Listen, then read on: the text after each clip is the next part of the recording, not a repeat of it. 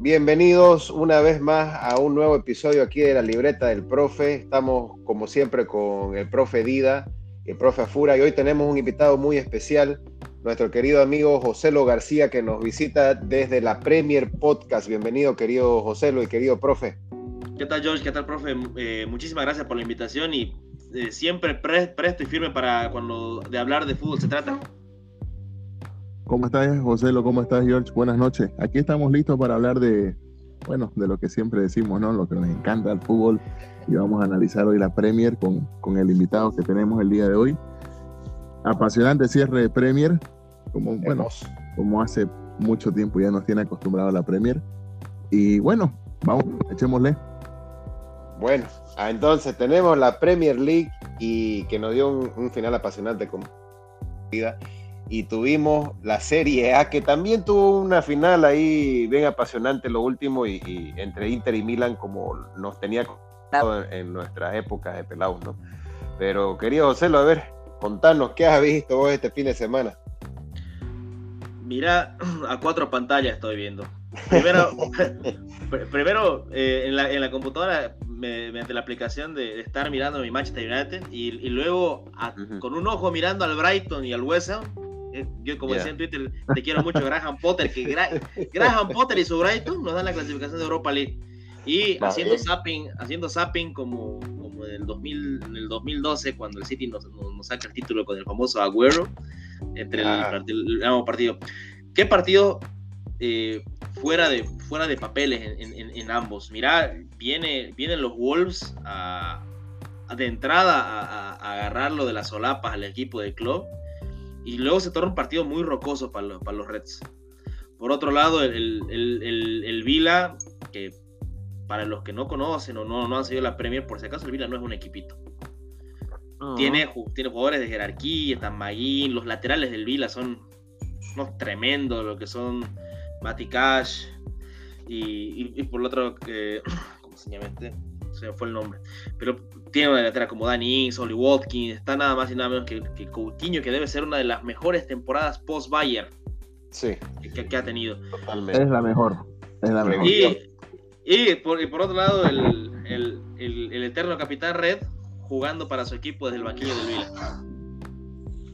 ¿No? Entonces ha sido frenético como, como lo que nos tenía o nos tiene siempre acostumbrado a la Premier League, pero sabes que yo no me esperaba este, este desenlace cuando comenzó la temporada, porque, a ver, si bien el Liverpool la temporada pasada termina clasificando a, a, Champions de una manera agónica, por, porque sufrió de, de, muchas bajas el año pasado, de verdad. Yo me esperaba que el, que el equipo de club esta temporada vuelva a ser protagonista o animador de la Premier League, pero no de la manera en la que, la que terminó jugando para mí, yo como hincha United, no me, no me desgarro la, las vestiduras al decir que el Liverpool para mí es el mejor equipo de Europa ahora mismo. Y si bien el Manchester City ganó la, la, la Premier porque son competidores de carrera de resistencia, y así lo ha demostrado Pep donde ha Correcto. ido. Correcto. Pero, el, pero el, el, Liverpool tiene un fútbol, un fútbol frenético que, que, uh -huh. que, que, que, la corriente que maneja el, el, Liverpool en la cancha la resiste. Fútbol heavy metal. Sí, sí, sí, totalmente como lo comparaban en redes sociales, es una orquesta la de Guardiola y es una banda de. Totalmente. Y... Oye, eh, ¿viste, viste la, las declaraciones de, de, Guardiola, ¿no? Cuando él dice que ganar la Premier era más difícil que ganar la Champions, que muchos lo tomaron por el lado de decir, ah, este lo dice porque quedó eliminado con Real Madrid, no sé qué y no sé cuánto. Pero si, si lees el contexto, el fondo, el trasfondo, lo que el tipo decía era decir, el ritmo que imprimimos nosotros y el Liverpool es totalmente diferente al de cualquier otro equipo. Fíjate, sí. si no me equivoco, le sacaron como 20 puntos de ventaja al Chelsea. Sí, que era el tercero. Entonces, eh, a, a, eso se refería Guardiola cuando decía el, eh, que era más difícil ganarla por el ritmo que ambos imprimían.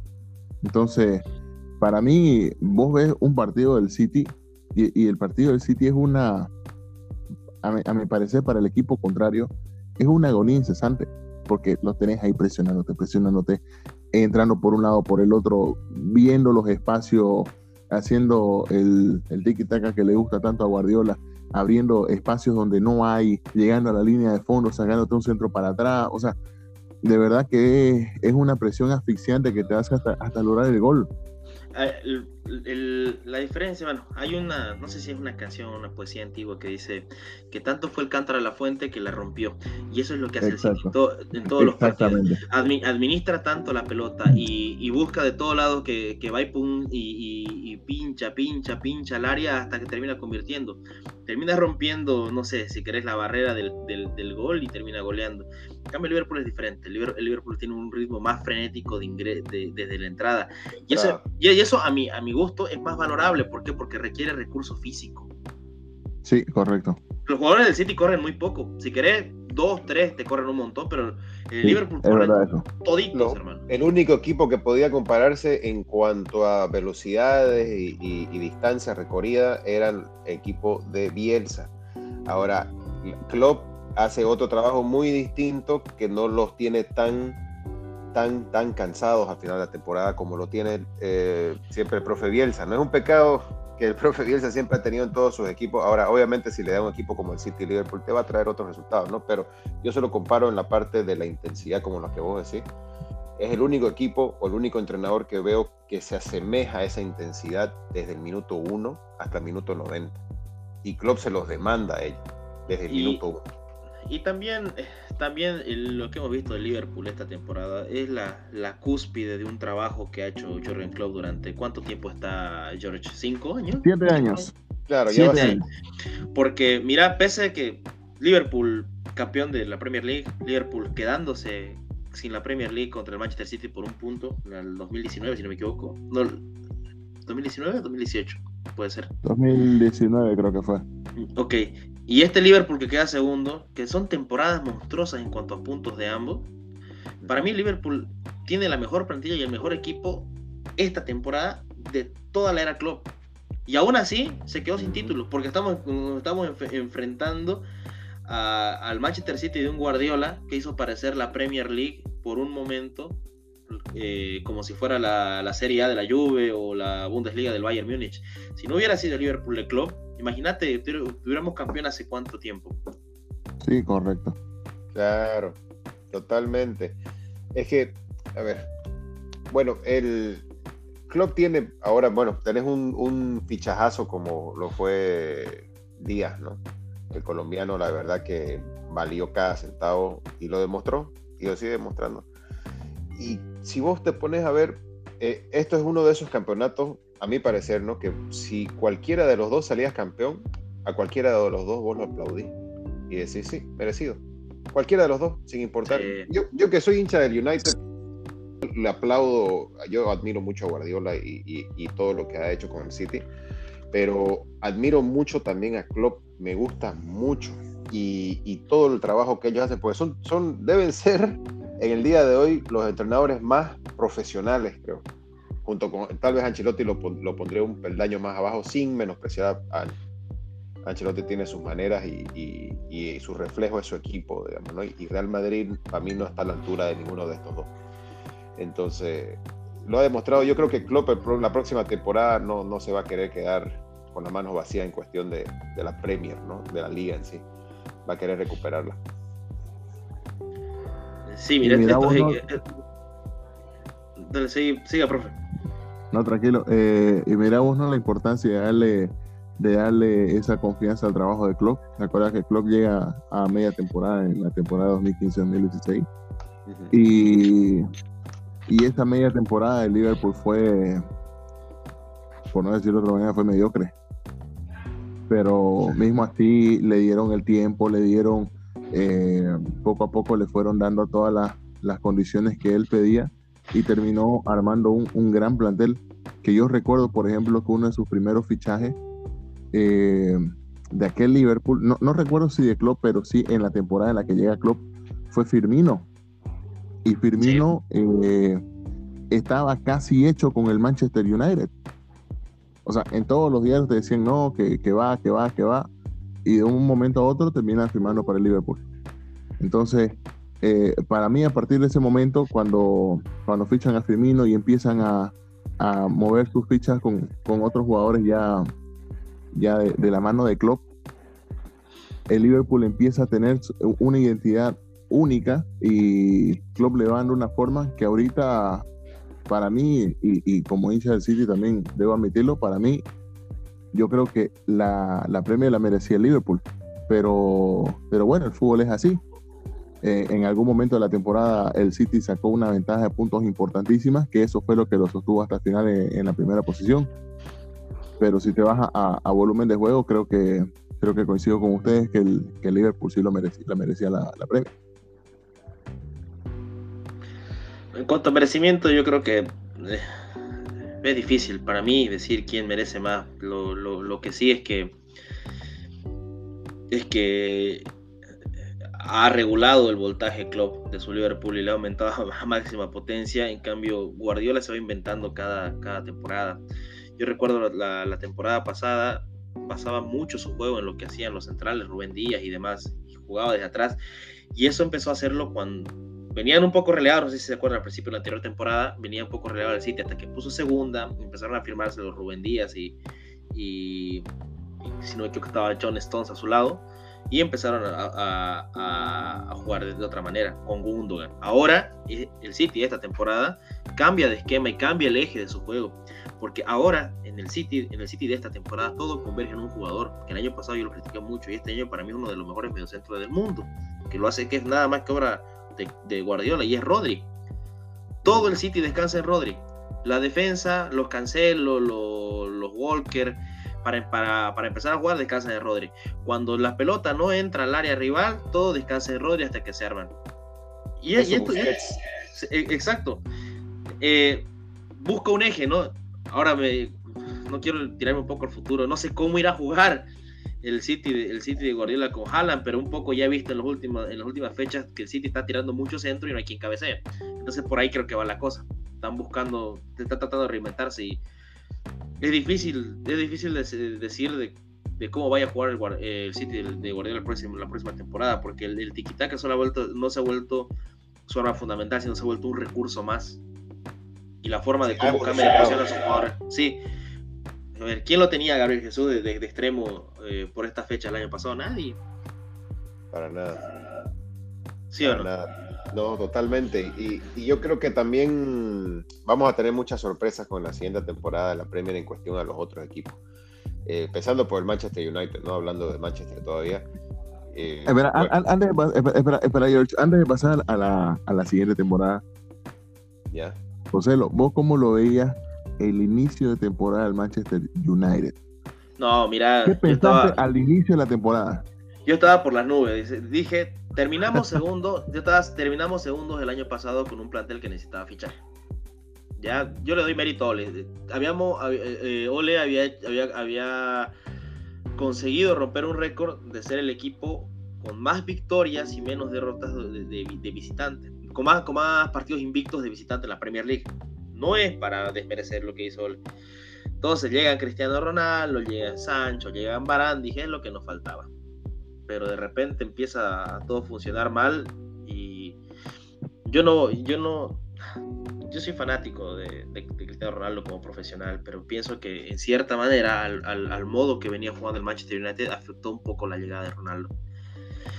Aún así, aún así, Ronaldo, Ronaldo termina siendo clave para que el Manchester esté donde está y no esté más abajo. Porque hay un dato que el Manchester United no ganó un solo partido en Premier League donde no haya jugado Cristiano Ronaldo. Y eso es preocupantísimo. Hay, un tema ahí con, Cristiano. Yo creo que cuando sus compañeros ven de que llega Cristiano Ronaldo al, al Manchester United, ellos trataron de descansar en él, de como que la carga es para él y porque lógicamente lo tenés a Cristiano Ronaldo y el tipo la que tiene de la clava y lo que vos querrás, pero me parece que en algún momento abusaron de eso. Además de, que hay otro tema importantísimo en Manchester United, que es la defensa. El, eh, el, United venía de dos años eh, con una defensa que si bien en nombres no era no era descollante como te podía hacer te podía hacer un, una de Liverpool o una del City, pero en líneas generales, por ejemplo, Maguire venía haciendo un buen trabajo. Y Maguire venía haciendo su Y esta temporada, o sea, lo tenías a Maguire y tenías al otro que tenía que ser Lindelof, en algún momento fue Bailey, qué sé yo. Pero, y esta temporada decís, ok, lo estamos trayendo a Rafael Barán. El tipo va a ser la dupla con Maguire, que era lo, lo que todo el mundo, bueno, lo que, lo que, por decir, no, e, ellos van a ser la dupla de centrales, claro. Y bueno, lo vas a tener a Sancho en un gran momento, lo tenés a Greenwood explotando y aparece Cristiano Ronaldo, puta madre, qué equipazo. Pero empezando en la defensa, no sé qué le pasó a Maguire. No lo quiero matar a Maguire como lo ha matado todo el mundo, porque me parece un, defensor con, grandes recursos, lo ha demostrado en más de una ocasión. El tipo tiene voz de mando, pero lastimosamente esta no ha sido su temporada definitivamente. es que va mucho. Eh, Barán llega en, eh, justamente para liderar una defensa, siendo de que él en el Real Madrid siempre fue, el segundo después, exactamente, después de Sergio Ramos. Es más, en algunas situaciones recuerdo que cuando le tocó a, a Barán ser el, líder en, la defensa del Real Madrid, el Real Madrid lo sufrió. Te hago recuerdo del partido que juegan con el City, que el City le gana al Real Madrid por Champions y que los goles del City fueron por culpa de Barán específicamente. Entonces, por, ese lado, por ahí no calcularon bien, qué sé yo. Es, que, es, el punto y el, gran error del Manchester United, no fue de, de, de temporada del anterior, es fichar jugadores que funcionaron en otros equipos y piensan que van a venir a funcionar igual en el Manchester. No, no, hay, una, no hay una política de fichaje. por ejemplo, tienen un director deportivo. Exacto. Por ejemplo, Maguire la anterior temporada lo hizo bien porque el Manchester, el Manchester United en la anterior, temporada, la anterior temporada jugaba a esperar y a contraatacar. Y, y Maguire lo demostró en el Leicester que es un gran despejador, es un gran tumbamisiles, es un Tyron Minks, ponete. ¿Ya? Pero en esta temporada donde el Manchester propuso el juego y le dio la responsabilidad, hay un dato en The Athletic que, que, que que Maguire sube a la media cancha a distribuir pelotas de una manera inútil y es donde más pierde pelota, no es un defensor para ese estilo de juego. De juego ¿ya? Entonces, el juego no estaba para defensores como Maguire y para tampoco como para Lindelof. Y, entonces digamos, ¿por qué los contratan? Es que no hay una idea de juego, no hay quien ponga la regla. Se contrata por marketing. Sancho, para mí el, único fichaje que se hizo pensando bien es Sancho, porque Sancho, el Manchester buscaba un extremo por la derecha desde hace cinco años. Y, la, lista de deseos estaba Sancho y se vino. Luego Ronaldo, la compra de Ronaldo fue una compra de oportunidad de mercado porque el, presupuesto, iba a ser para un medio centro. Y ahí se acabó. Entonces, el Manchester United ha sido, a ver, si matar a mi equipo ha sido un pequeño el monstruo de, de Frankenstein que le, han ido armando con, con, con, la, con las piezas más bonitas del supermercado. Donny Van de Beek, por ejemplo, igual fue, una, fue un fichaje, gran jugador Donny. Pero yo, yo decía que fue el, peor fichaje de la anterior temporada. ¿Por qué? Porque no, no vino a ayudar en nada y no fue culpa de él, sino que las cosas no, no, no, iban como, como él esperaba jugar. El Manchester United es una mistura, es una miscelánea de muchas características y lamentablemente, bueno, más bien gracias que ya se están acabando muchos contratos de jugadores que yo no, no desprecio, pero no son, no son para el juego que quizás... No están a la altura. Es que ese es el punto. Puede que el, el, tema de que no están a la altura puede parecer subjetivo, es que no pueden estar a la altura de algo que no saben hacer. Fred es un 10. Jugaba de 10 de Shakhtar, jugaba si de interior y que ahora En el Inter de Porto Alegre, en el Inter de Porto Alegre él era 10, él era el 10 del equipo. Claro, y ahora quiere hacer los jugadores de doble 5, no. McTominay, ¿sabes qué? fue delantero toda su formación en inferiores, pero sube a primera por su portento físico a jugar de marcador, a jugar de, de, mediocampista defensivo. Entonces, y el único, el único, el único mediocampista de marca de oficio era Matic. Y Matic no es un jugador que a esa edad tenga la velocidad o el, o el, físico para el ritmo de Premier para jugar los 90 minutos. Entonces, todo este tipo de cosas fue sufriendo el Manchester United.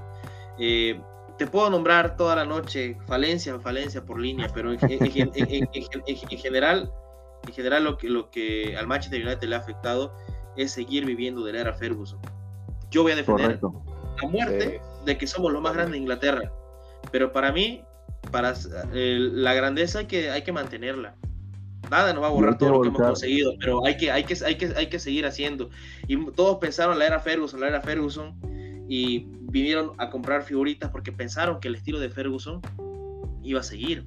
Y la verdad, la gran fortaleza de, de los equipos de Ferguson ni siquiera era tanto táctica, sino mucho más mental. Así es.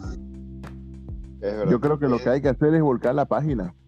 Hay que volcar la página. Sí, dejar de, dejar de vivir del, pasado. porque, exactamente. tampoco buscar chivos, chivos expiatorios, porque, o sea, si bien dirigencia, se habla de Ed Woodward, de que hizo una mala gestión, sí, está bien. Se habla de que vaya, se le vayan los, los pero por, hay plata, hay plata. Los Glazers pusieron un montón de plata. El Manchester es el equipo que más ha fichado. Quizás lo que, lo que le falta que pongan es a la gente que está poniendo ahora. Eh, está John Morton, que va a ser el director deportivo, que por lo menos ya se lo ha visto en Carrington, se le ve más presencia, se le ve un perfil más de director deportivo que como un administrador financiero.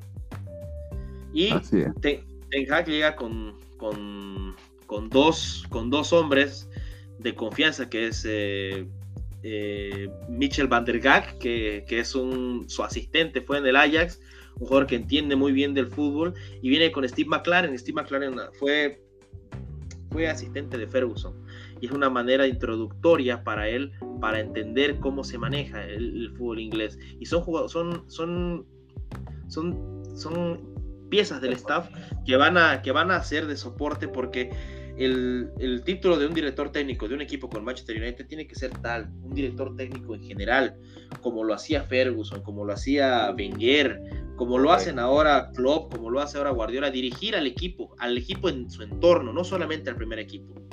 Dirigir todo el proyecto del club. Y ojalá, y ojalá yo insisto y, insto a, mis hermanos, a mis amigos Red Devils, no seamos exitistas. Somos la hinchada, la fanaticada más exitista de Inglaterra y está bien, tenemos con qué, pero hay que saber cuando estamos abajo y también lavarse la cara y tener un baño de humildad tengámosle, paciencia, ¿no? No pongamos el listón alto en la primera temporada. Claro, que son cosas que, es para hinchas que no están acostumbrados a tener esa paciencia. ¿no? Eh, lo mismo le pasó a Boca cuando estuvo con la era de Bianchi. Este, le va a pasar a River con Gallardo en su momento. Son, son ciclos de la vida futbolística. Y, si, y, si, quieren, si quieren, yo te voy algo más cercano aquí del fútbol boliviano yo soy bolivarista, pero yo... Eso te decir Bolívar, ¿sabes que lo tenía en la punta de la lengua? Bolívar. Sí. Es Bolívar. la, hinchada, yo soy, yo soy un bolivarista que vive en Santa Cruz y yo veo la hinchada del grueso de Bolívar y que Bolívar pierde un partido, empata un partido, todo está en menoja, que se vaya este, que se vaya, gana un partido, no, son o sea, ¿dónde está la coherencia? Aprendamos a ganar, aprendamos a saber tener paciencia. En, en este país no vas a pillar eso en ninguna hinchada. no vas a pillar y está malísimo, yo concuerdo con vos totalmente, porque el único creo que, que son los, los más cuerudos, te puedo decir, somos los orientistas que cada año nos, ilusionamos aunque tengamos un equipucho. Así te lo digo. Entonces, si, imagínate si lo, la hinchada de Bolívar cada año invirtiendo tanto y, que sale campeón seguido, ¿no? el cielo, el estaría más vacío que este. este Imagínate, ¿no? ahora, si vos, es, lo que te digo, ¿no? Pero es, el país en sí, porque nosotros no, no, no, entendemos de procesos. Procesos para ellos, cuando intentaron, las veces que se han intentado los procesos y, mal ejecutados, ¿no? Ya la gente no tiene credibilidad. Cualquier proceso o proyecto que venga a venir cualquier otra persona con la misma palabra de proyecto o proceso, ya la gente, no, no, no, no, no. Es la inmediatez. Es, estamos en la generación del, del, de la inmediatez. Yo quiero salir campeón Exacto. Pero bueno, es, así, ¿no? El, fútbol se ha, se ha, vuelto así. E, eso yo creo que tenemos harto que charlar para en otro episodio. Lo que sí me, me, alegro mucho al mismo y al mismo tiempo estoy triste porque yo soy interista, pero me alegro por, por Ibrahimovic, me alegro por lo que ha simbolizado este renacer del Milan me gusta que, que estén los, la Serie A tenga esa fortaleza y comience otra vez a agarrar el prestigio que siempre tuvo, especialmente en la época de los 90. Pero me alegro por, por el Milan que después de 11 años volvió a, alzar una copa eh, de la liga. Y bueno, con un poco de, de ¿cómo te digo? Un, un, poquito de parche también ayuda por lo que sufrieron contra el Inter en la Copa Italia, ¿no? Pero de verdad que me gusta que se repartan los títulos y no sea otra vez la vecchia señora. La verdad, felicidades. ¿Cómo lo han visto ustedes? Mira, yo, yo recuerdo, yo recuerdo mis, mis primeras, mis, mis, primeros vestigios o recuerdos de fútbol europeo que he visto, veía estos, veía estos dos. veía estos dos equipos haciéndose grandes en Europa. Era, el fútbol más vistoso el, de Italia y siempre, siempre alegra ver un equipo de jerarquía consiguiendo cosas. No tengo una simpatía particular por ninguno de los dos, eh, especial, digamos, pero, pero sí me gusta ver que, el Milan haya logrado. Y, y, es un premio, o sea, yo siempre, siempre digo que los títulos son insignias que le te dan al esfuerzo, que, que existen a veces equipos que salen campeón, campeones, normalmente sucede en las copas cortas, que sin, sin por, por azar el destino, por cosas del fútbol, pero el campeonato que logra el Milan es, una insignia al esfuerzo y no es de esta temporada. Anterior temporada, que, que viene en un proceso de levantamiento con nuevas figuras, con, con, jugadores jóvenes, con otra actitud, puede sonar muy, muy espienesco si quiere, si quiere esto, pero la, la presencia de Zlatan en el vestuario del Milan yo creo que hace demasiado. Totalmente. Demasiado. Clave. Y, tener gente como Maldini ahí tras, tras este proyecto, creo que, creo que le da un espíritu diferente. El señor profe Dida, que yo sé que es un amante del rosonero, quisiera saber sus palabras. A ver, lo que pasa en el Milan, eh, primero que nada, es que yo me acuerdo cuando, que te hablo hace unos 10 años atrás, le preguntaron a Maldini que cuándo le iba a volver al Milan. Y él dijo, cuando se hagan las cosas bien. Y, venía directiva, se iba directiva y lo buscaban y él no, no, no, no. Por alguna razón él no quiso trabajar con ninguna de las directivas ni que estuvieron, ni las que estuvieron de manera interina, de los grupos inversores que en algún momento manejaron y que al fin y al cabo el tiempo le termina dando la razón porque todos lo manejaron al Milan mal. Algunos invirtieron mucho dinero y lo invirtieron mal. Mucha corrupción. Eh, sí, no, y, o sea, un todo, ¿no? Porque empezando, empezando, empezando de que qué jugador top, qué world class iba a querer ir, a, ir al Milan si el Milan no tenía un proyecto. Si el Milan te peleaba de la época de Ancelotti, ¿no? Que también estuvo ahí sufriendo. No, yo te estoy, hablando, te estoy hablando directamente en la última década, cuando ah, el Milan se pone a mierda, ¿ya? Estás está de que no vas a Champions, clasificás con los justos a Europa League, no clasificás a, competiciones europeas, entonces, ¿qué jugador world class va a querer venir a Milan? Difícil tenés que buscar jugadores de, ligas menores, tenés que buscar un jugador, en, qué sé yo, en, un Torino, en un Brescia, cositas así. Entonces, y, todo cambia cuando el grupo Elliot se hace cargo del, Milan y justamente ellos logran convencer a Malini para que él sea el, el director deportivo ahí. Siendo de que cuando Malini entra, una de sus de su primera incursiones fue cambiar el scout del equipo. Él cambia todo el, equipo del scout. Se trae al scout de, no, recuerdo, pero un equipo de Holanda. Creo que era el Ajax, si, no, si, si mal lo recuerdo. Y eh, empiezan a hacer un proceso de scouting de acuerdo a la capacidad económica del Milan. Y ahí es de donde salen los Salemakers, los Benacer, Tonali, eh, Rafael Leao. Entonces, el Milan ficha muy bien y a precios muy bajos. Sea, que al Milan le ha costado 3 millones de euros. Ese ha sido el, pase total del jugador. Y entonces, y ahí ya termina, o sea, terminan armando una, una planilla joven dentro de las posibilidades reales del Milan, pero necesitaban a una figura de, eh, que los guíe. Y ahí es donde llega Slatan. Entonces, la llegada de Zlatan, por supuesto, es importantísima para el Milan desde todo punto de vista, mismo que el tipo no esté en la cancha, pero el tipo es como un padre para los jugadores, los mismos jugadores te lo dicen. Mm. Entonces, y a partir de ese momento se construye un nuevo Milan de acuerdo a sus condiciones reales. Ah, pero necesitamos un técnico que nos lleve a la cumbre. Ok, ¿quién es el elegido? Ragnick. Ok, vamos con Ragnick. Y del día, de la noche a la mañana llegó Pioli. Y todo el mundo dijo, no, ¿cómo es posible? No, no, no, no, tiene que irse, tiene que irse, tiene que irse. Y termina siendo, mira vos, el que nos, el que nos saca campeón. Entonces, yo feliz por la reestructuración de Milan, porque lo que están haciendo lo están haciendo bastante bien y no han inflado el mercado. Estaba leyendo de unas estadísticas que hablaba de que Milan es el, tercer equipo con menor promedio de edad en Italia. Y uno de los equipos que menos ha invertido en, fichaje. Y uno de los equipos, creo que es el séptimo, el octavo en la, de los 20 en, en el tema de la planilla de sueldo. Entonces, por donde vos lo veas, una, una temporada fantástica del Milan y que no es casualidad, no es cosa del destino, ni que ni, ni tampoco es un accidente del fútbol, porque el año pasado el Milan, con un plantel similar que tiene este año, terminó segundo. Entonces, es porque las cosas se están haciendo bien. Entonces, sí, eh, eh, me parece muy importante lo que vos decís, lo que vos decís, porque el tema de, empezar a, fichar, a fichar pisando, pisando, pisando la realidad es muy importante. Cuando, mira, no me agrada dar ejemplo de, lo bien que lo ha hecho Liverpool, pero es real. Cuando Klopp llega, llega a Liverpool, empieza a, fichar a Robertson, que venía desde el Hull City, donde era compañero de Maguire justamente.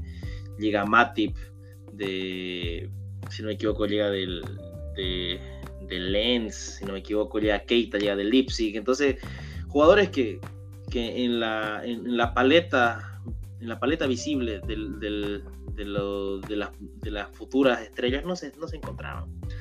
Un, un verdadero trabajo de, scouting a, la medida y a la medida y el presupuesto del club. Entonces yo creo que ese es un, punto clave. Empezar a, a, pisar la realidad, decir, bueno, estamos mal, o estamos jugando como equipo chico, fichamos como equipo chico, pero vamos construyendo de a poco. Y así, y a mí, me, pone, me pone muy feliz que, que, el Milan haya llegado a este campeonato. Me alegra también que el Inter esté, esté peleando otra vez. Eh, no, me, no, no, me generaba anticuerpos la, la hegemonía de la, de, la, de la Juventus, pero era pues muy, muy monopólico. Ya, ya se hacía aburrido saber, ver la serie. Y creo que justamente, inclusive hasta por eso han debido perder eh, o, han, debido devaluarse, no sé, los derechos de televisión. Totalmente. De hecho, de hecho, la serie hace unos 4 o 5 años atrás eh, a través del Parlamento italiano lograron eh, una, una, ley para que los equipos, para, para nuevamente promover la Serie A, los futbolistas que decían fichar para jugar en, en Italia iban a tener exoneración eh, de cierto porcentaje en impuestos. Y fue así que, por ejemplo, la Juventus consiguió que venga Cristiano Ronaldo en su momento. Entonces, ah, y eso lo hicieron para promover nuevamente, exactamente, para promover el fútbol en Italia. Ahí llegó, bueno, después llegó bueno, Ibra al Milan, eh, al, Inter llegó Lukaku, llegó, bueno, llegaron hartos al, Inter eh, en, realidad, pero fue, fue una cosa que, que ayudó bastante para que el fútbol en Italia vuelva a ser, vuelva a ser bien visto. Y también ayuda al resurgimiento del fútbol italiano en sí el hecho de que equipos como la Roma, como la Lazio, como el mismo Atalanta, el Napoli, ahorita ya se han vuelto equipos, ¿qué te puedo decir? Animadores del campeonato. Son equipos animadores del campeonato que te dan, que te dan esa sensación de que, qué sé yo, si vas a ver un, un Milan Lazio no vas a ver un mal partido, vas a ver un partido interesante que pueden darse entre los dos, entonces es algo muy bueno. Y algo que tengo que acotar en lo, en lo de la Serie es el campañón que se mandó el Salernitana para salvarse del descenso. Sí. Antes, hasta el 30-31 de enero, hicieron un estudio en el cual le daban al Salernitana, que era el último en el campeonato en ese entonces, 90% de posibilidades de descenso y ahí él se salvó. o sea, de verdad son, o sea, son cosas impresionantes que solo el fútbol te da, ¿no? Porque a veces la lógica te dice, no, este ya, ya está y, ahí está, o sea, ellos, ellos lograron salvarse en una, eh, en una campaña maratónica que le, que le metieron y, y, eso también te ayuda, ¿no? A, a, eh, enaltecer lo que viene a ser el, el fútbol italiano en sí, porque te da todas esas emociones. Aún así, todavía, todavía queda mucho para que vuelvan a pisar fuerte, me parece a mí en Europa. Sí, todavía. Están encaminados, pero falta todavía. Sí. falta, porque los otros, bueno, más que nada la Premier League, la Bundesliga, y vamos, vamos a decir Madrid y Barcelona, yo los pongo aparte, porque el Madrid nunca va a dejar de, estar ahí en esa hegemonía o estar peleando arriba. Tiene que pasar algo muy, muy extremo este, para que suceda algo así. Y tenés equipos como, por decirte, Bayern Múnich, que siempre igual aparece de la nada y, te saca una Champions, ¿no? O te hace un muy buen papel. La Premier League este, tiene una atención ahorita de la última década, debe ser la, liga más vista, ¿no? La, Serie A, como dijo el profe Díaz, igual tuvo que hacer unos ajustes en su propia economía del mismo país para que puedan tener un alza de nuevo, ¿no? La Liga Española se fue dividiendo y dividiendo, si bien tenemos de vez en cuando un Villarreal, un Atlético Bilbao que tiene sus buenas temporadas, siempre queda en Barcelona, Madrid y, un Atlético Madrid que está ahí haciendo igual. Lo que pasa con los equipos españoles, George, es que son equipos sólidos en Europa. O sea, puede ser, eh, te pongo ejemplos así de la última década. Villarreal, Atlético de Bilbao, Málaga, que cuando les ha tocado estar en, un, en, una, en un torneo de una competición europea, no lo han hecho mal. No, no han sido equipos que han estado rellenos. Siempre han pasado de fases, han sido animadores y en algunos casos han caído en cuartos, en semis, pero han estado ahí. No te olvides que el Villarreal de ahora, que este Villarreal clasificó a la Champions porque fue campeón de la Europa League sobre el Manchester United. Sí, mira, yo cuando hablas de equipos españoles y que, son sólidos, yo la verdad es que me, no es que difiera un poco, pero me atrevería más a atribuir esto a, ciertos personajes. Sacando, sacando de la bolsa del Real Madrid, que, que, para mí llega a esta final que van a jugar en, en París, llega básicamente mostrando el escudo en toda la, la fase de playoffs. El, el, desempeño del Villarreal se, de esta Champions y del campeón de, la Europa League que termina ganándole por penales al Manchester United tiene un nombre y apellido que se llama Unai Emery. Un entrenador coperísimo que sabe cómo jugar torneos cortos. Obviamente que, con todo lo que, lo que, podamos ver en las individuales del Villarreal y, y en cuanto al otro, que es el, el, equipo, los colchoneros del Cholo, que de una manera, a mi parecer, muy antifutbolística, pero muy bilardista, si querés, pero llegan a, llegan a competir siempre.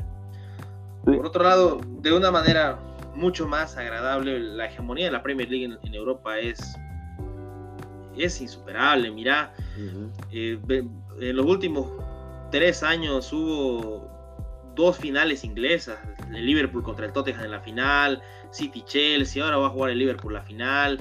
Eh, o sea, en las semifinales, en las semifinales por lo menos hay tres, tres equipos ingleses. Y eso dice mucho, mucho, mucho la diferencia que el, que el que se vaya a llevar la Champions en esta ocasión sea el Madrid, no quiere decir que el fútbol español sea un indicador de que, de, que, su, de, que, de que, está muy bien.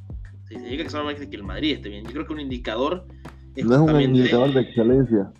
Eh, claro, un indicador del fútbol es que la mayoría, o, la, o en este caso 75% de los participantes lleguen a cuarto, semifinal. Pasa lo mismo con la Bundesliga el, Bayern de Múnich es super saiyajin en, en, Alemania, por eso llegan hasta estas instancias. Y equipos como el Dortmund o, el resto que participa se quedan en cuarto o en grupo. Entonces, de lejos, no solamente porque la liga es vistosamente más competitiva, sino, eh, sino también cuando se toca mostrar los papeles o los carteles fuera de casa y mostrarlos en Europa, la, liga inglesa está por encima de ellos y, y por mucho, por mucho. Estoy de acuerdo. es, una diferencia que se ha ampliado bastante ¿no? en la Premier League. Ahora falta que de una vez lo amplíen a la selección, a ver si algún día, claro que este, es otro tema de charla enorme, ¿no? Porque la selección no refleja lo mismo que, que la liga y no lo viene reflejando desde hace décadas. Pero bueno, querido Joselo, para no tomarte más el tiempo, yo sé que nos encanta hablar y podemos amanecernos hablando de esto. Pero quería, para ir finalizando, quería preguntarte, ¿en qué equipo pones tu fichita para la, final de la Champions? Y lo mismo para el profe Díaz. A ver, lo dije en la radio, si no me equivoco. Eh, yo, yo, el Liverpool, el Liverpool tiene todo para ganarlo.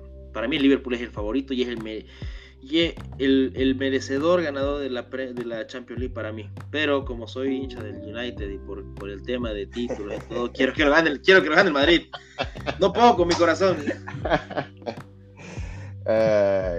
yo, yo concuerdo con vos, la verdad, pero no quisiera que lo gane el Madrid este, de nuevo. Me gustaría porque más. el, Barça, porque soy el Barça. Mira, ah, ahí está. Soy, soy del Barça, pero también soy del en United. Realidad, en realidad vos tenés que ser, vos tenés que ser un una persona el día sábado que va a ver un partido de fútbol y que va a estar tranquilo, gane quien gane y punto. Porque por los dos lados estás, pero, por los dos lados estás agarrado del cuello, George. A mí me por eso, bueno, te digo.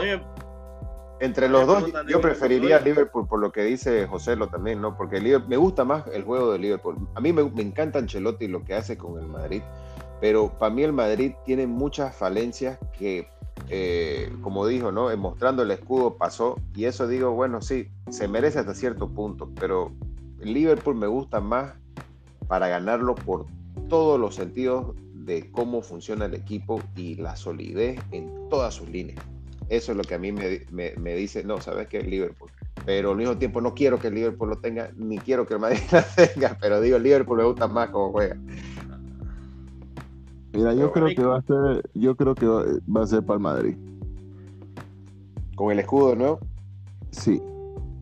Yo también lo creo. Es que es mucha es mucha sí, realmente, o sea, yo lo decía por el Chelsea, por el PSG, por el City, como pasó. Y perdiendo, yendo abajo en el marcador en, las tres llaves, la mayoría del tiempo de los 180 minutos. Pero ese, es el tema. Aquí, aquí no, hay, no, tienen tiempo para administrar. Solo son 90 y se acabó. Así es. Totalmente. Y si vos te, te, pones a ver un partido, te doy un ejemplo, el del Chelsea, contra el Chelsea, ¿ya? Yo tuve una charla con un amigo que es de Chelsea y, y, él es también del Madrid, ¿no? De los dos, le gustan los dos mucho. Entonces él estaba como que ahí en la controversia. Yo le dije, mira, este, Ancelotti es un tecnicazo y todo, pero su equipo tiene unas partes en la defensa y en el medio campo que si vos lo bloqueas Benzema, bloqueas a Modric, prácticamente ya hasta lo tenés agarrado de las bolas al equipo. Y eso pasó cuando jugó contra el Barcelona en el Bernabéu, cuando Benzema no estuvo ahí, le clavaron cuatro. Modric no tenía con quién jugar ahí. Y cuando estaba contra Chelsea, Chelsea hizo eso, Tuchel lo dominó por completo al Madrid. Madrid tuvo buenos 20 minutos y fue efectivo con el escudo. Después, todo el partido, Tuchel lo tuvo ahí en la mano y no pudo matarlo. El Chelsea fue el mejor equipo de los dos partidos. Mucho mejor, totalmente. Y tenés también, lo mismo pasó con el City. City fue mucho mejor equipo que el Madrid. Y el PSG también en su momento fue mucho mejor equipo que el Madrid. Pero bueno, fue el escudo, digamos, ¿no? Por eso también digo, el, el, PSG fue mejor que el Real Madrid 160 de los 180 minutos. Eh, por eso te digo, eso es lo que a mí me desanima a decir. El error garrafal, el error garrafal de Donnarumma es el que termina matando la moral de todo el equipo. Correcto. De todo el equipo. Exactamente. Pero a eso es lo que yo me voy. No me gustaría saber que un equipo que pasó así, sabiendo que hubieron más de dos, tres, tres equipos que lo hicieron fleco durante las instancias y que salga campeón. En cambio, Liverpool, el que se le pasó o la tuvo que pelear y merecidamente lo pasó o lo barrió como si no hubiera sido nada. Entonces, eso para mí es un campeón. ¿Me entendés? El que va contra cualquiera y se la bate. Ahora, el, el Madrid tiene de eso también, pero vos lo ves y decís, pucha, 20 minutos jugaste bien y ya pasaste. ¿Me entendés? eso, es lo que yo digo. Y yo, yo lo decía que, igual contra el City. Si el partido se torna golpe a golpe, gol por gol, lo gana el Madrid.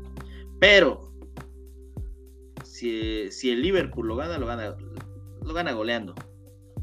Lo gana goleando. Totalmente. Y Klopp, Klopp no va a ir a, a, tocar orquesta. Klopp va a ir a, meter, a meterle bien full heavy metal.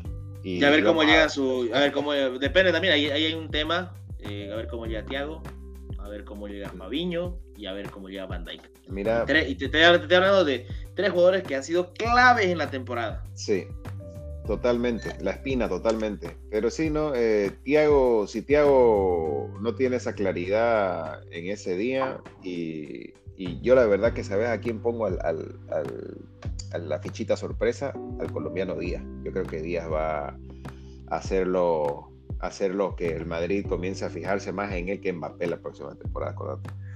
Pero bueno, querido Joselo, muchísimas gracias por tu tiempo. ¿Alguna otra cosita antes de que nos despidamos aquí con el profe de vida? No, agradecerles, agradecerles a ustedes y ya vamos a estar invitándolos a, nuestro podcast también a ustedes a hablar un poco de premio. Claro, cuando guste. Gracias por la invitación. Querido profe Dida, ¿alguna otra cosita antes? Esperemos la final a ver qué pasa. hay que disfrutarla, hay que disfrutarla. lastimosamente, lastimosamente nuestros equipos no llegaron. Llegaron los dos mejores, querramos o no, nos duela o no, lo que ustedes quieran llamarlo. Pero bueno, a ellos les toca disfrutar. Así es. Así es, así es.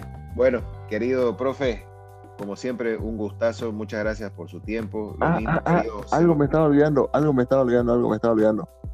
Para mí lo ideal esta temporada para el Manchester United era jugar la conferencia. Clasificar a la conferencia y no a la Europa League. Porque ahí te vas a reorganizar de verdad en todo ámbito. Como, el, Arsenal, sin Copas Europeas, se, se dedicaron a jugar Premier League nomás. Correcto. Como, como, la Roma, como la Roma, mira la Roma, la Roma en su vida gana título, gana una vez cada, cada 20 años. Y mira, están en la conference, en la final, con Mourinho de técnico, que es un técnico ganador. Entonces, para mí, ese es un buen, ese es un buen aliciente para, para los equipos que están de capa caída como el Manchester United, puedan, puedan reinventarse y puedan resurgir. Totalmente. Les mando un abrazo a los dos, muchísimas gracias por su tiempo. Ya vamos a estar reuniéndonos de nuevo. Un abrazo a todos los que nos escuchan. Gracias. Chao, chao. Chao, chao.